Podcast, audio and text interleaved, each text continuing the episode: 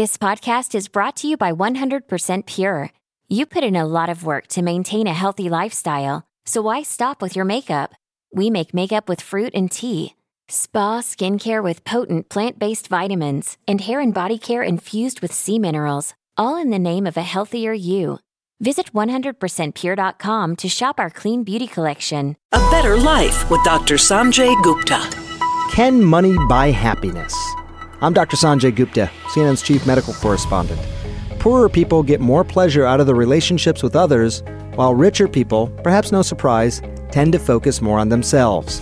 That's according to a new, really insightful study out of UC Irvine. Researchers surveyed more than 1,500 Americans and asked them to measure the magnitude of seven emotions experienced each day amusement, awe, compassion, contentment, enthusiasm, love, and pride. Basically, it's a more nuanced way of asking the question how happy are you?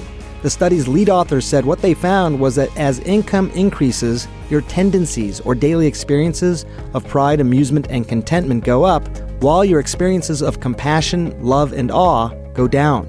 Enthusiasm was the one emotion unaffected by wealth, with both rich and poor experiencing it just the same. I'm Dr. Sanjay Gupta, helping you live a better life. This podcast is brought to you by 100% Pure. You put in a lot of work to maintain a healthy lifestyle, so why stop with your makeup? We make makeup with fruit and tea, spa skincare with potent plant based vitamins, and hair and body care infused with sea minerals, all in the name of a healthier you. Visit 100%pure.com to shop our clean beauty collection.